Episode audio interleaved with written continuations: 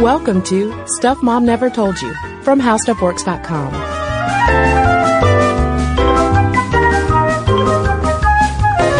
Hello and welcome to the podcast. I'm Caroline. And I'm Cristen. And today's episode is dedicated to a very special woman.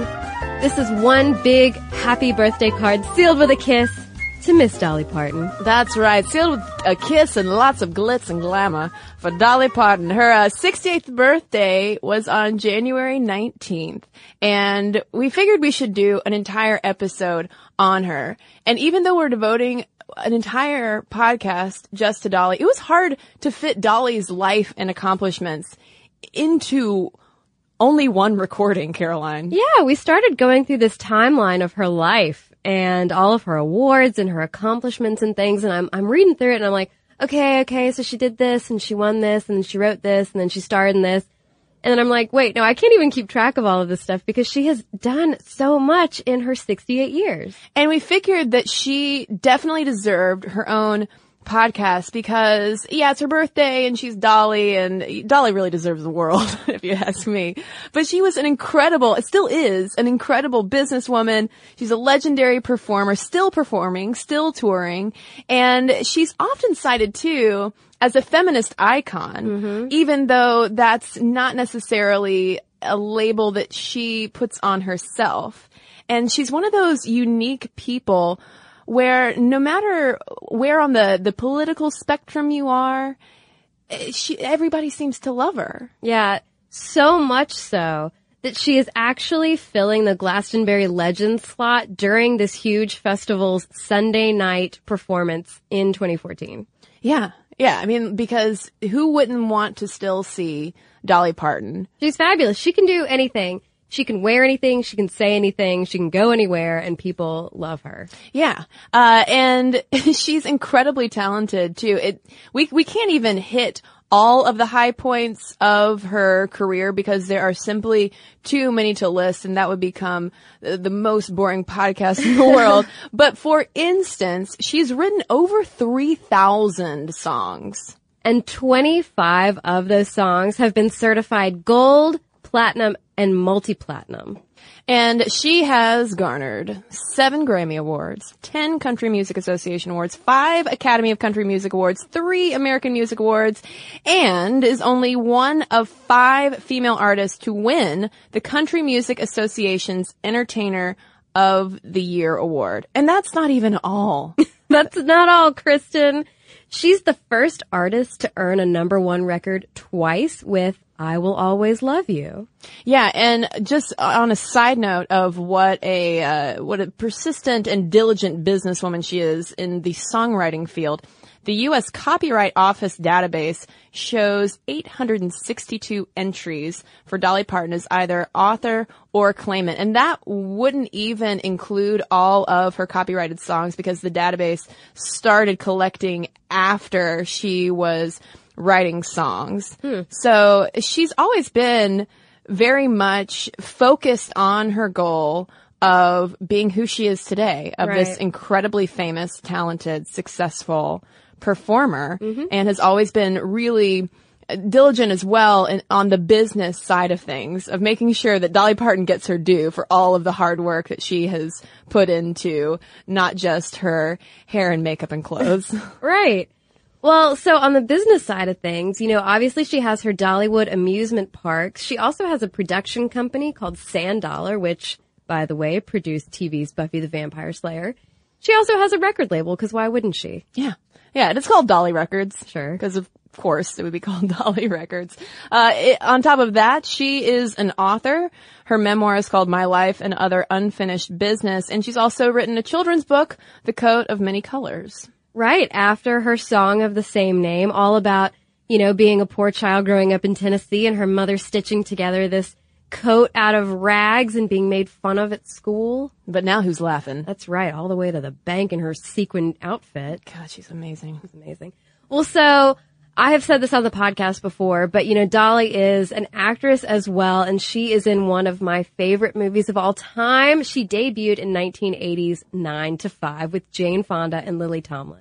Yeah, it's hard to recommend Nine to Five enough because it's hilarious and it's not only Dolly Parton, but it's also Jane Fonda and Lily Tomlin, mm-hmm. and they are an incredible trio with a fabulous 80s wardrobe and there's some bizarre plot points, but you've got to love it for what it is, which is this snapshot of when women are really trying to make their way into the, the workplace and have to deal with all these sexist male bosses and they're not having any of it. That's right. And there's a shotgun involved and some bondage. It's great. Um, she also had roles in Steel Magnolias, Best Little Whorehouse in Texas, Rhinestone, and Straight Talk, in addition to TV shows, made for TV movies, HBO specials, uh, the whole thing. Yeah, I think one of her most recent guest starring roles was on uh, Hannah Montana because come to find out she's Miley Cyrus's godmother. Yeah, she has stuck up for Miley through a lot of this rigmarole in the media. Yeah, because I mean Dolly's had to deal with her own rigmarole as well, but she's always handled it very gracefully because when it comes to Dolly, she she's just been so singularly focused on uh, success and wanting to achieve her goals and accepting herself completely for who she is and it's kind of like, well, I'm Dolly, you can take me or leave me, but you're going to take me because I'm precious. Uh, but we've got to go through her musical timeline as well because it's incredible how early her talent emerged because in, in 1946 she was born in Locust Ridge, Tennessee, and she wrote her first song in 1951. She's five years old and she Yeah. wrote this song called Tiny Little Tassel Top and it was about this homemade doll that was made out of corn husks and it was her friend Yeah, to further flesh out this image, Dolly was the fourth of 12 children, several of whom would later go on to perform with her. And she was exposed to music thanks to her mother who sang and thanks to music in church. She sang a lot in church. And in 1953, so the timeline goes, she makes her first guitar out of an old mandolin and two bass guitar strings. But Bio.com said that a relative gave her her first guitar, so I'm not really sure what the real story is on that. Uh, I'm going to believe that she made her first guitar because yeah. she's Dolly. And uh, side note, a lot of this timeline is coming from the Library of Congress because she is a living legend from the in the Library of Congress. So she's she's actually a bona fide national icon. Uh, in, in 1956, by this point, she's become a regular singer on Knoxville's Cass Walker show. So she's 10 years old and she's already having these public gigs. Yeah, and in 1957, she makes her first recording, Puppy Love, on Goldband Records. Uh, and in 1959, she gives her first performance at the Grand Ole Opry. No big deal. Um, and further, no big deal. She's introduced by Johnny Cash and performs his song, You Gotta Be My Baby, earning three encores at her performance.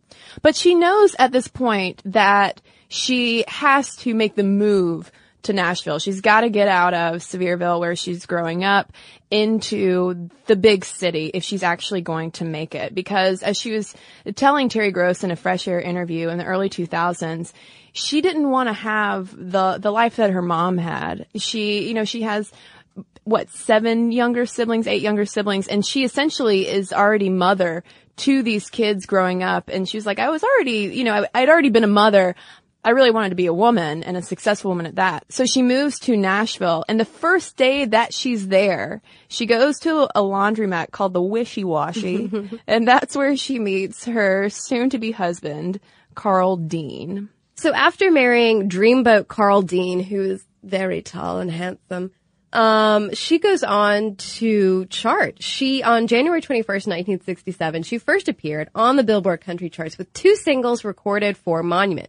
Dumb Blonde at number 24 and Something Fishy at number 17. And you gotta love Dumb Blonde coming out of this, in this era because it just really attacked stereotypes about women. Yeah, one of the, the lines of lyrics goes, just because I'm blonde, don't think I'm dumb, cause this dumb blonde ain't nobody's fool. And that's one of the reasons why Dolly is so well loved, whether you're a country fan or not, is because she has always been very pro women and, mm-hmm. and very much stands up for herself.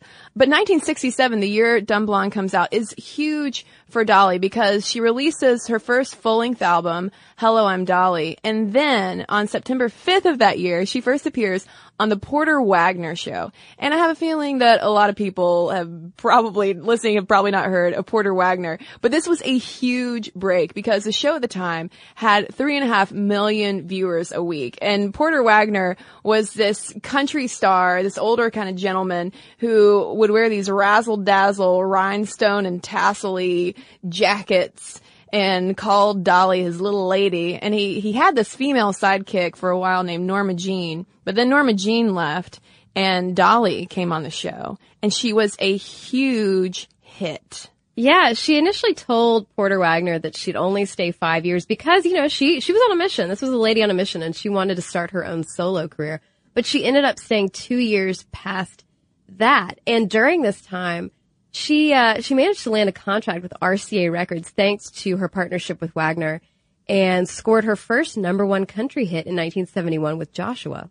And from there, the years 1974 to 1978 are huge as her star really begins to rise with the help of being on the Porter Wagoner show. But she really pretty quickly from that point starts to become a star in her own right because uh, in 1974 we have Jolene. Yes, Jolene. Oh, Caroline, since I started researching for this episode, Jolene has been in my head because it's it's such a catchy, such a catchy old tune, you know. Uh, but it reached number one on the country charts and number sixty on the pop charts. Which the fact that she's already crossing over onto the pop charts is pretty huge. And from there, her next four singles also reach number one on the country charts, which include I Will Always Love You, which she wrote for Porter Wagoner as her song to say, listen, dude, I said I was going to stay for this long, five years. I've already stayed two more years. I'll always love you. I gotta go. Things are gonna be better for us in the end. It's actually not really a love song as you might think it would be if you've heard the Whitney Houston version from The Bodyguard, but it was really Dolly Parton kind of saying, you know, you gotta go. Come on. I, I So- gotta go. You gotta go. So it's not about Kevin Costner? It's not about Kevin Costner. Well, you, it, but you know what? It can be about Kevin Costner if you want it to be. I want every song to be about Kevin Costner. And so within this, this very short time, I mean, 74 to 78, that's not actually that long, but she won the CMA Female Vocalist of the Year award. She gets her own syndicated TV show. She ends her long professional association with Porter Wagoner. She releases New Harvest First Gathering, her first self-produced album, and the single from that album, Here You Come Again, hit number three on the pop charts. Yeah, and that album ended up going platinum, making Dolly Parton the first female artist to have an album sell 1 million copies. And here you come again, earned Parton her very first Grammy for Best Country Vocal Performance by a female. And the accolades don't stop there. 1980 hits, 9 to 5 is released. Dolly earns a Golden Globe nomination for Best Supporting Actress, Best New Film Star, and Best Original Song, as well as the People's Choice Award for Favorite Movie Song and an Oscar nomination for the title song. It is that catchy, people. It is so catchy. And uh, from there, she stars in 1982's Best Little Whorehouse in Texas. And her remake of I Will Always Love You for the soundtrack earns a Grammy nomination. 1986, she's inducted into the Nashville Songwriters Hall of Fame. 1986, Dollywood opens. And in more recent years, because of all of these accolades that we have been blowing through. And we haven't even told you every single one of them. She is essentially now just starting to earn the, the lifetime awards. Right. Like, yeah, we just think you're awesome, Dolly. And so in 2004, that's when she received the Living Legend Medal from the Library of Congress. And in 2006, she was one of the celebrities recognized at the Kennedy Center honors. And I like how recently she received a Lifetime Achievement Award from the Grammy Awards because I think what she already gotten like seven of them. And it seemed like- like Grammys were like, listen, Dolly, just here's an award. Just can you stop being so awesome? Other people have to get awards. Um, but she's not only popular though in the United States. I'm sure we have some inter- international listeners who are well aware of Dolly Parton. Uh, but academically, the one study I was surprised. the one study that we could find on Dolly Parton was about how popular she is in Zimbabwe.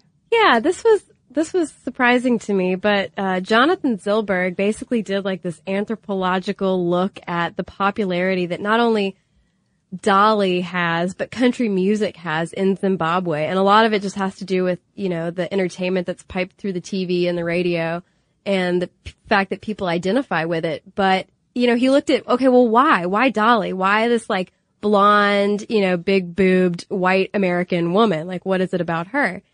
And he cites, you know, a lot of her lyrics and her story itself, her rags to riches story, the fact that she did come from 12 children in the hills of Appalachia. You know, they didn't have much and now she's this famous singer who sings about everyday experiences. She also incorporates uplifting Christian themes and sings those very easy to identify with tragic love songs. Yeah, he said that uh, even Zimbabweans uh, identify with the healing function, as he calls it, of Dolly Parton's music. So now that we have clearly established that Dolly Parton is an incredible, accomplished woman who is genuinely loved around the world, we're going to take a quick break and then talk about how she has parlayed her fame and wealth to help other people as well. And now back to the podcast.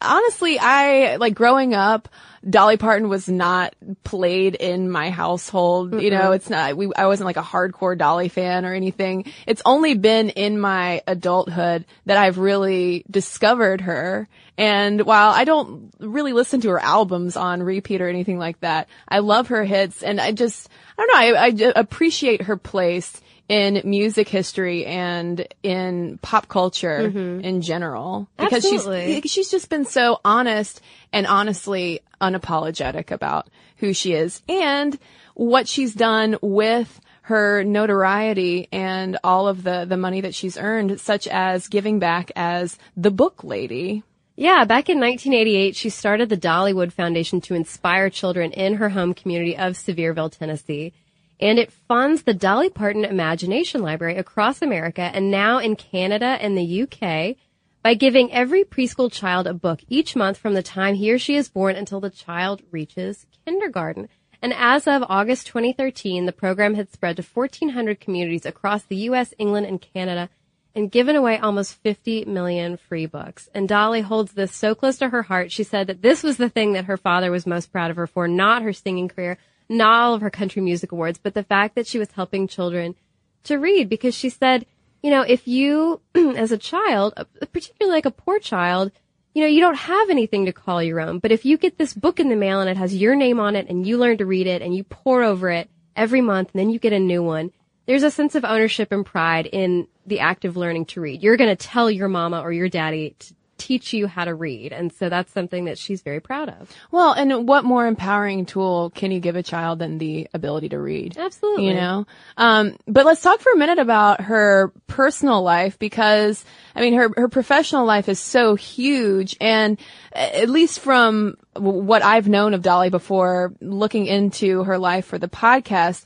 I wasn't very aware of her personal life because I feel like she's always been pretty good at keeping the the professional life at the forefront. Mm-hmm. But certainly her longtime marriage to Carl Dean, they've been married for nearly 50 years. I think they're actually about to renew their vows. Uh, but it certainly has attracted gossip and rumors as well because she's worked so closely with prominent men, whether they're musicians or actors like Burt Reynolds. Mm-hmm. Um, and people always assume, well, Dolly must be flirting with these men. She must be having affairs. They must have an open marriage.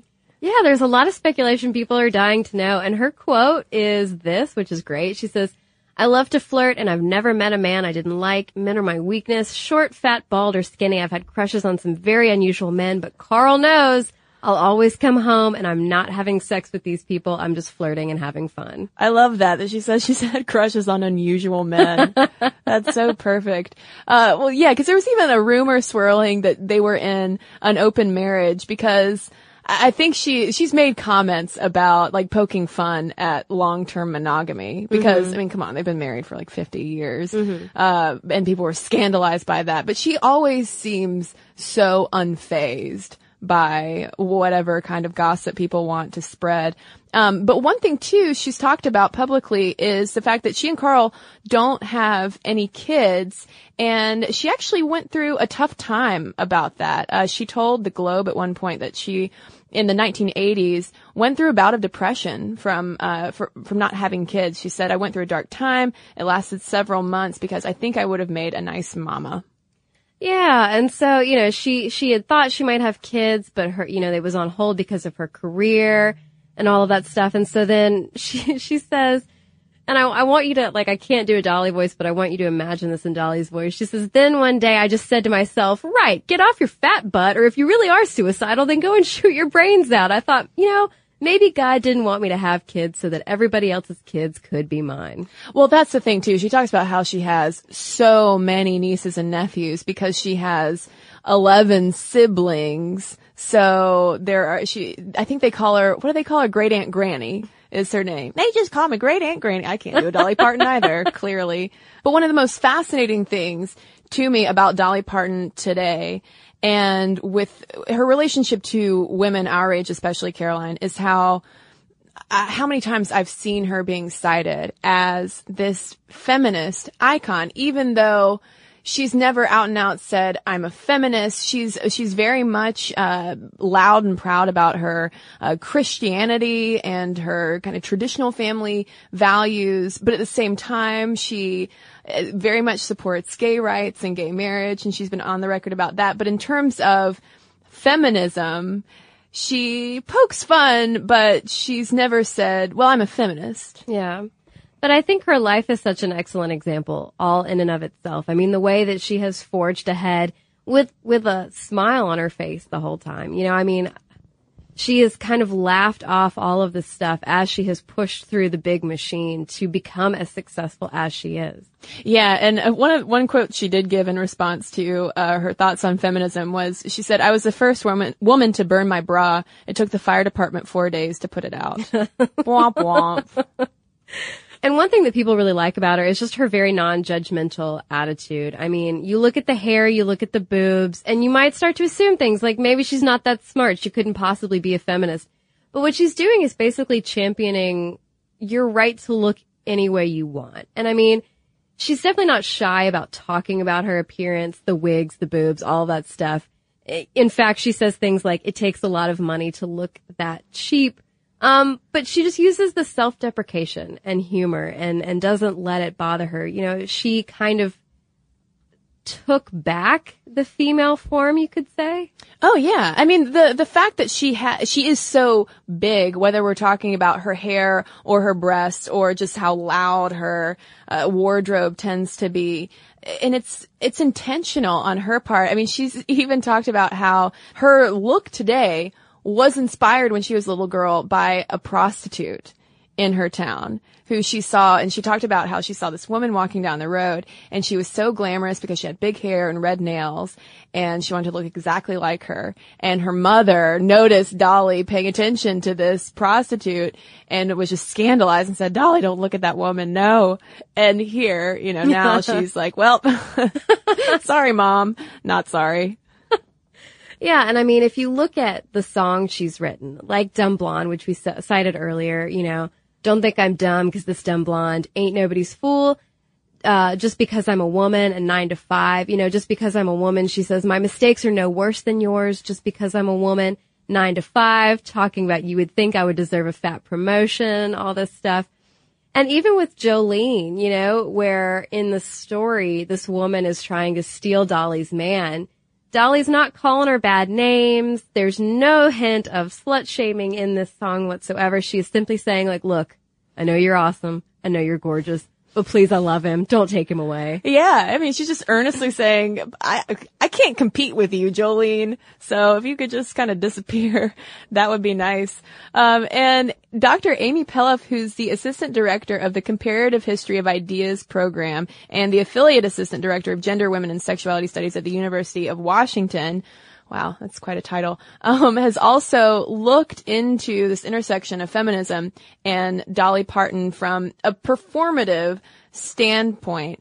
And she calls it folk feminism, what she sees in Dolly Parton. Uh, for instance, she quotes Dolly Parton saying, I soon realized that I had to play by men's rules to win. My way of fighting back was to wear frilly clothes and to put on the big blonde wigs. And uh, is really uh, fascinated at how I mean, when we talk about gender, we often talk about how gender is a performance. It's the things that you mm-hmm. put on. It's the, the feminine versus the masculine really boils down to how you are acting and, you know, what you are wearing, these kinds of performance aspects. And when it comes to femininity, Dolly is like the highest, most heightened version of gender performance that you could really imagine. Right. Well, I mean, she does say, I've always said that if I hadn't been a woman, I would have been a drag queen. Exactly. And I mean, that goes, I mean, she basically is like that whole performance art, the big wigs, all the makeup, the hair, everything. I mean, she basically is a drag queen.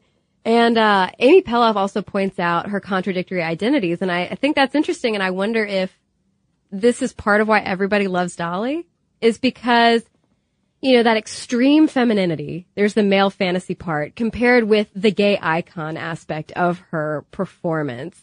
The simple country girl versus the jet setting celebrity, the faithfully married woman versus the femme fatale, and then the straight woman versus lesbian. A lot of people have said, oh, well, Dolly must be a lesbian because, you know, she's not out with her husband all the time when in fact she's like, dude, we're just, she's my best friend. Calm down.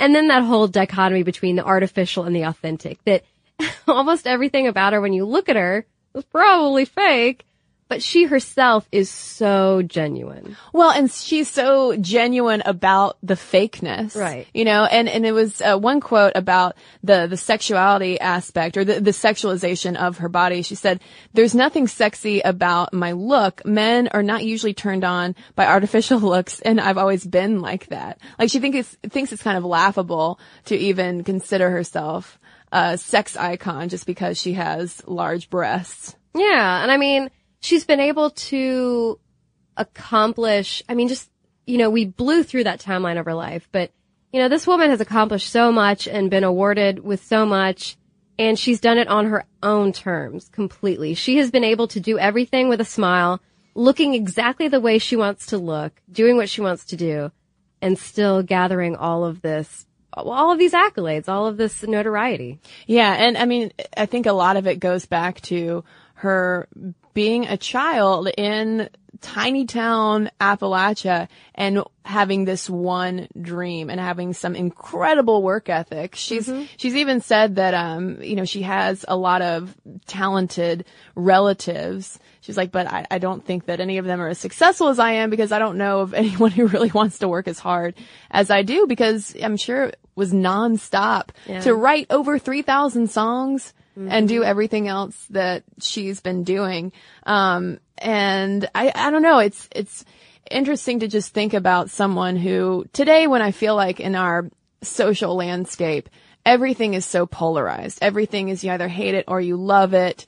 And it's rare to find a person who doesn't attract as much criticism as they do praise. Mm-hmm. And it's hard to find someone who want, can, can legitimately talk smack about Dolly Parton. Yeah. Even if you don't like her music, even if you're not a country fan, there's something to like about her. Yeah. And I think it's because of those kind of lines that she's able to skirt that you just mentioned of just like kind of somehow being everything all at once mm-hmm. and being totally humble and also self-deprecating about it, which I think the self-deprecation helps. Yeah. You know? So happy birthday, Dolly. Happy birthday. And call us anytime. Yeah, you can hang out if you ever want to pop over to Atlanta, Dolly. Now that we're directly addressing you as though you're listening to this episode. but I want to know though, if other people listening consider her a feminist icon, are you a fan? Is there anyone out there who has a legit reason to not like Dolly? Let us know. Let's, let's talk about Dolly for her birthday. Momstuffdiscovery.com is where you can send your letters. And we've got a couple of letters to share with you right now.